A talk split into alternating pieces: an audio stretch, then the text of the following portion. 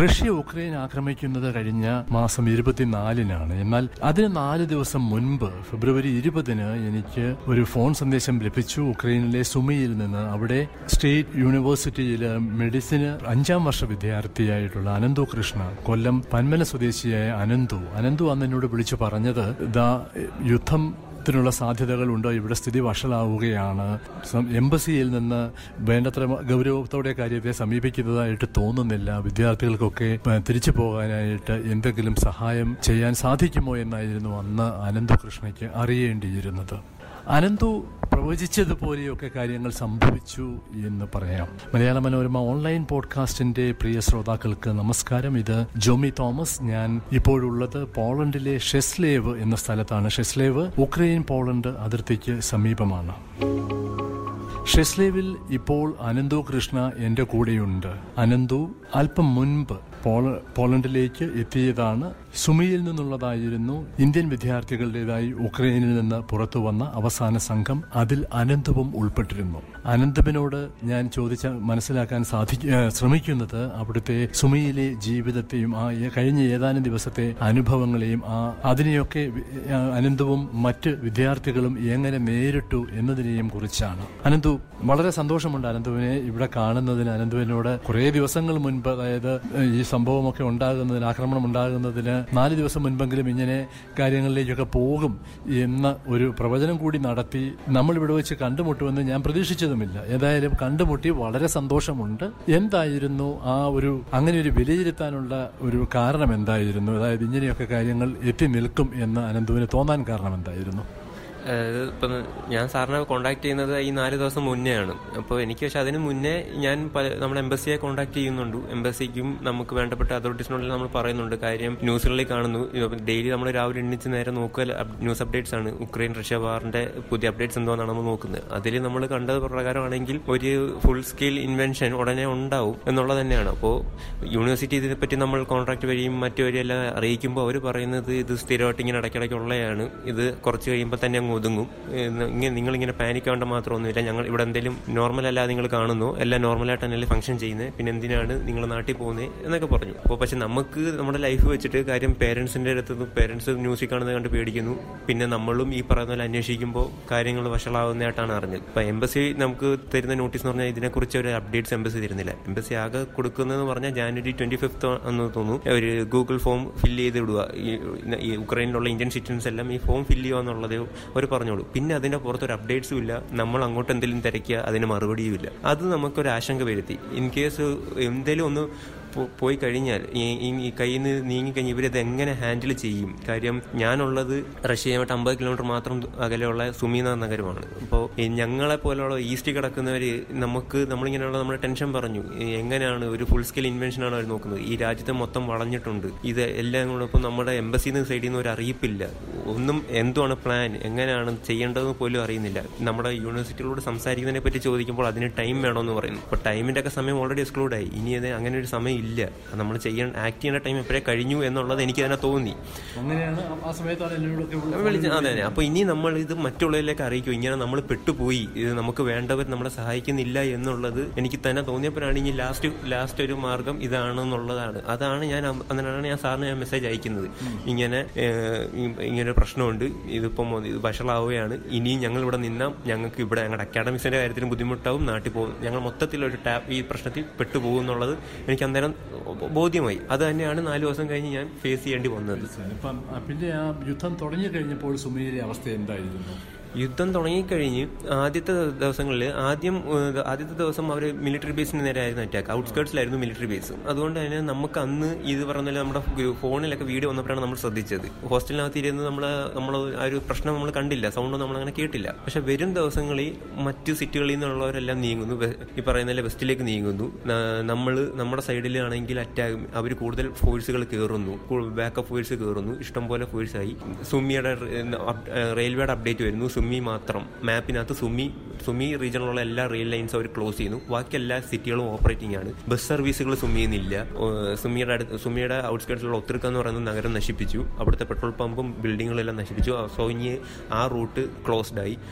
അങ്ങനെ ഓരോന്നായിട്ട് അടഞ്ഞു. ഇപ്പൊ നമ്മുടെ സുമയിൽ ആകെ രണ്ട് കിലോമീറ്റർ മാത്രം യാത്ര ചെയ്യാൻ പറ്റും. ഇത്രയും വലിയ സിറ്റിയിൽ രണ്ട് കിലോമീറ്റർ മാത്രം യാത്ര ചെയ്യാൻ പറ്റുള്ളൂ. ബാക്കിയെല്ലാം ക്ലോസ്ഡ് ആണ്. ബാക്കിയെല്ലാം ഒക്യുപ്പൈഡ് ആണ്. ബാക്കിയുള്ളത് മിലിറ്ററിയും ക്ലോസ് ചെയ്തേക്കണം ആ മേഖലയിലോട്ട് യാത്ര ചെയ്യലെന്നായെന്ന് പറഞ്ഞു. അങ്ങനെ നമ്മൾ പിന്നീട് ഫുഡില്ല അപ്പോഴത്തേക്കും നമുക്ക് റിയൽ പ്രശ്നം വന്നു തുടങ്ങി. പിന്നെ ഫുഡില്ല ഫുഡിന്റെ ക്ഷാമം. ആദ്യമേ തന്നെ നമ്മൾ ആദ്യത്തെ ദിവസം കൂടുതൽ സ്റ്റോക്ക് ചെയ്തുകൊണ്ട് ഒരു മൂന്നാൽ ദിവസം നമ്മൾ നിന്നു. പക്ഷേക്കും അടുത്ത ദിവസം നമ്മുടെ യൂണിവേഴ്സിറ്റിയുടെ അടുത്തുള്ള ഒരു ഫെർട്ടിലൈസറും നമ്മുടെ സബ്സ്റ്റേഷനും അങ്ങ് എല്ലാം സുമിയിലെ അത്യാവശ്യം ഇലക്ട്രിസിറ്റി വാട്ടർ എല്ലാ സപ്ലൈയും അവർ എയർ അറ്റാക്കിലൂടെ നശിപ്പിച്ചു. അപ്പോഴാണ് നമ്മുടെ റിയൽ പ്രശ്നം നമ്മൾ തുടങ്ങി അതായത് പിന്നീട് നമുക്ക് ഇനിയിപ്പോൾ നമ്മുടെ നേരെയുള്ള അറ്റാക്ക് അല്ല. നമുക്ക് ഇനി എങ്ങനെ സർവൈവ് ചെയ്യും? ഫുഡും വെള്ളവും ഈ പറഞ്ഞ പെൺകുട്ടികളടക്കം ഉണ്ട് അപ്പോൾ ഇവർ വെള്ളവും വെള്ളവും കറണ്ടും ഒന്നും ഇല്ലാതെ എങ്ങനെ ഇനി നിൽക്കും എന്നുള്ളത് ഒരു പ്രശ്നമായി.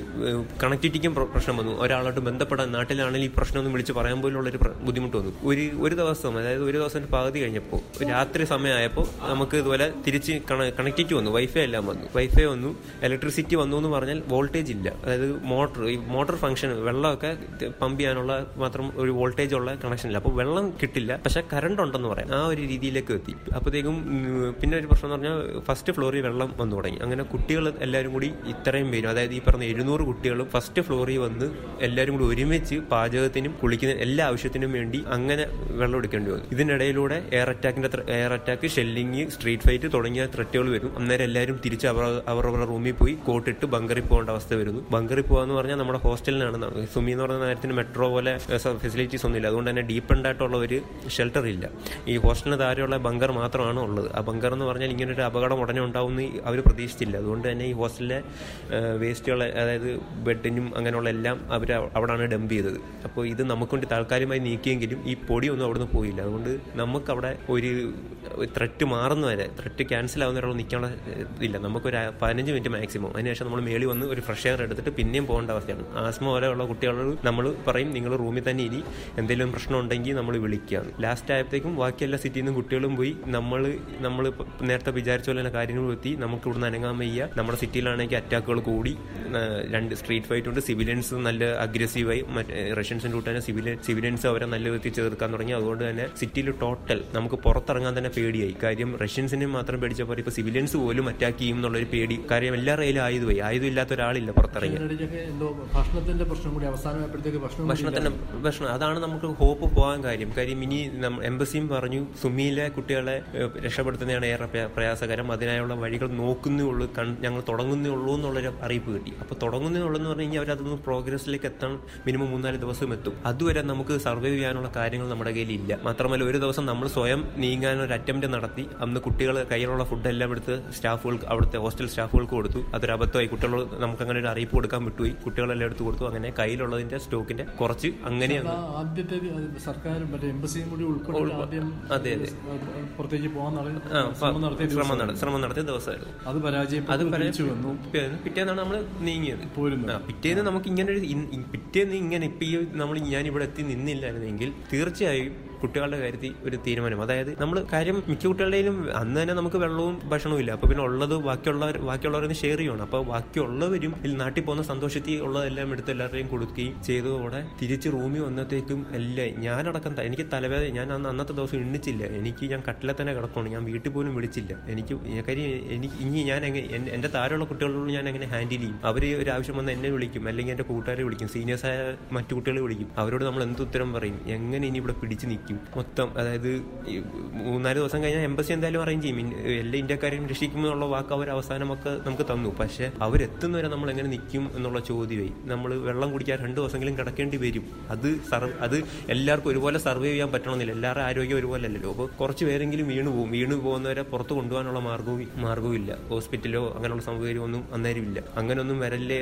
അതെല്ലാം മനസ്സിൽ കിടന്ന് ആലോചിക്കണം. അത് ആലോചിച്ചാണ് തലവേദന എടുത്ത് നമുക്ക് ബോധം നമ്മൾ ഉറങ്ങുക. എങ്ങനെയും സ്ലീപ്പിൽ പോകാന്നുള്ള രീതി ഇരിക്കുകയാണ് പിറ്റേന്നാണ് പിന്നെ ഇങ്ങനെ ഒരു ന്യൂസ് ഉണ്ടായത്. ആ ഒരു ന്യൂസ് വന്നില്ലായിരുന്നെങ്കിൽ തീർച്ചയായും ഇന്നിങ്ങനെ നിൽക്കേണ്ടി മിക്ക കുട്ടികളും കാര്യം അവിടെ തന്നെ കിടന്നു പോയതിന്റെ കാര്യം പെൺകുട്ടികളടക്കം ഈ പറഞ്ഞ കുട്ടികൾക്ക് വെള്ളം പോലും ഇല്ലെന്ന് പറയുമ്പോൾ പീരീഡ്സും തുടങ്ങിയ എല്ലാ ഘട്ടങ്ങളും അവരെങ്ങനെ ഫേസ് ചെയ്യും? നമുക്ക് ആൺകുട്ടികൾക്ക് ആൺകുട്ടിയെ എനിക്ക് അത്തരം പ്രഷറാണെങ്കിൽ അപ്പോൾ പെൺകുട്ടികൾ എങ്ങനെ ഈ സിറ്റുവേഷൻ ഹാൻഡിൽ ചെയ്യും? എല്ലാം ഞാൻ ആലോചിച്ചു. ഞാൻ ആലോചിച്ചു. എല്ലാ കുട്ടികളും ആലോചിച്ചു.